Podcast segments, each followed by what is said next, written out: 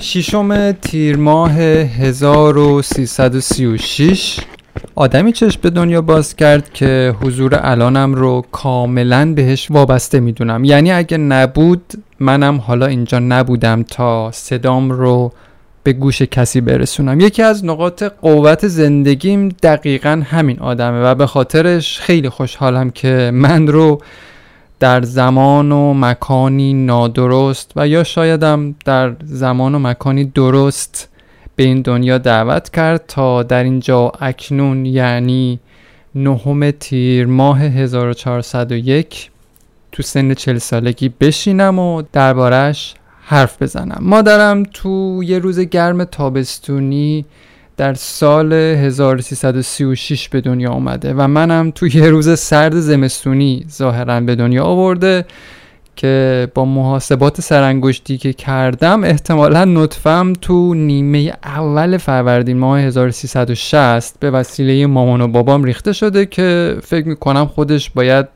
داستان جالبی داشته باشه. خیلی دوست دارم.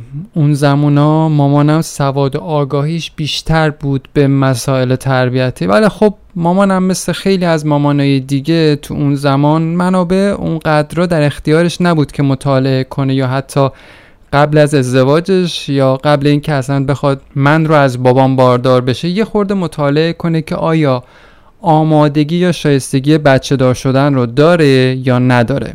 خب انتظار زیادیه به نظرم از یه دختر 24 ساله تو سال 60 که به این چیزا فکر کنه. اصلا اون موقع ها مثل حالا نبود که تو برای بچه دار شدن نیازی نبود بشینی تفکر کنی. همین که فعل رو بلد بودی نه ماه بعد بچه تو بغلت بود. به همین سادگی. اون موقع ها دو سه تا بچه رو مامانا رو شاخشون داشتن که بعضیامون از رو حواس پرتی یا از لای کاندوم پاره در می‌رفتیم و دیگه حالا خودتون قصهش رو احتمالا می‌دونید. البته همتون نه بعضیاتون. حالا خودشون که صداش رو در نمیارن ولی خب خیلی وقتا قصه تولد ماها تو اون زمان اینقدر ساده بود. اون موقع ها واقعا نمی‌شد از یه مامان انتظار داشت که بشینه و به چل سال بعد بچهش فکر کنه. تو همین چل پنجاه سال پیش زن و شوهرها به خواست خودشون که بچه دار نمی شدن رفاه اقتصادی موجود و یه سری باورهای عرفی دختر و پسرها رو شوت می‌کرد تو رخت خواب تا با هم سکس کنن و تپ و تپ بچه داشتن اما الان قصه خیلی تفاوت کرده خیلی فرق کرده. الان زن و شوهرها به خاطر ترس از آینده حتی قید بچه دار شدنشون رو می‌زنن. به هر حال زادروز 65 سالگی مامانم دلیل شد که الان بشینم و چند کلمه هرچند کوتاه بنویسم ازش. شاید انتظار داشتین که با مدلی که ازم می‌شناسین کلی سر مامانم قور بزنم و با دلایل و شواهد علمی و تجربی و روانشناختی چیزی که درسش رو خوندم بشینم و مامانم رو محکومش کنم. راستش الان دیگه حوصلش رو ندارم. قبلا خیلی این کار رو می‌کردم ولی الان واقعا نه دل و دماغش رو دارم نه انرژی ده سال پیشم رو. فعلا ترجیح میدم از قسمت تاریک وجود مامانم و از اثرات تیرهی که روی زندگیم گذاشته صرف نظر کنم و به بخش روشن حضور این زن تو زندگیم اشاره کنم. بایسته بگم که واقعا دمش گرم که پا به پای بابام ایستاد و کار کرد و ما رو به دندون کشید. هیچ وقت یادم نمیره مامانم رو که با مقنعه گچی میومد خونه خسته از سر و کله زدن با بچه های کلاس اولی.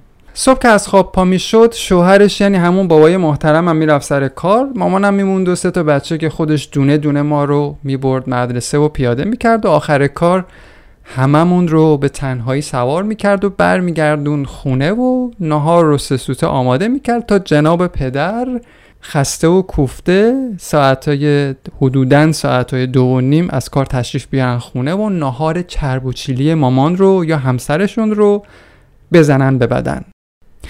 بگذاریم روزای خوشی بود که گذشت. روزای خوشی بود که گذشت و بچه های حالا فکر نکنم بتونن مثل گذشته اون حس و حال رو تجربهش کنن. تولد دیگه. تولد مامانمه. این روز قشنگ رو البته با کمی تاخیر بهش خجسته باد میگم. آرزو می‌کنم که از همین حالا به بعد هیچ بچه ای تو بزرگسالی چوب بی سوادی و ناآگاهی مامان باباش رو نخوره.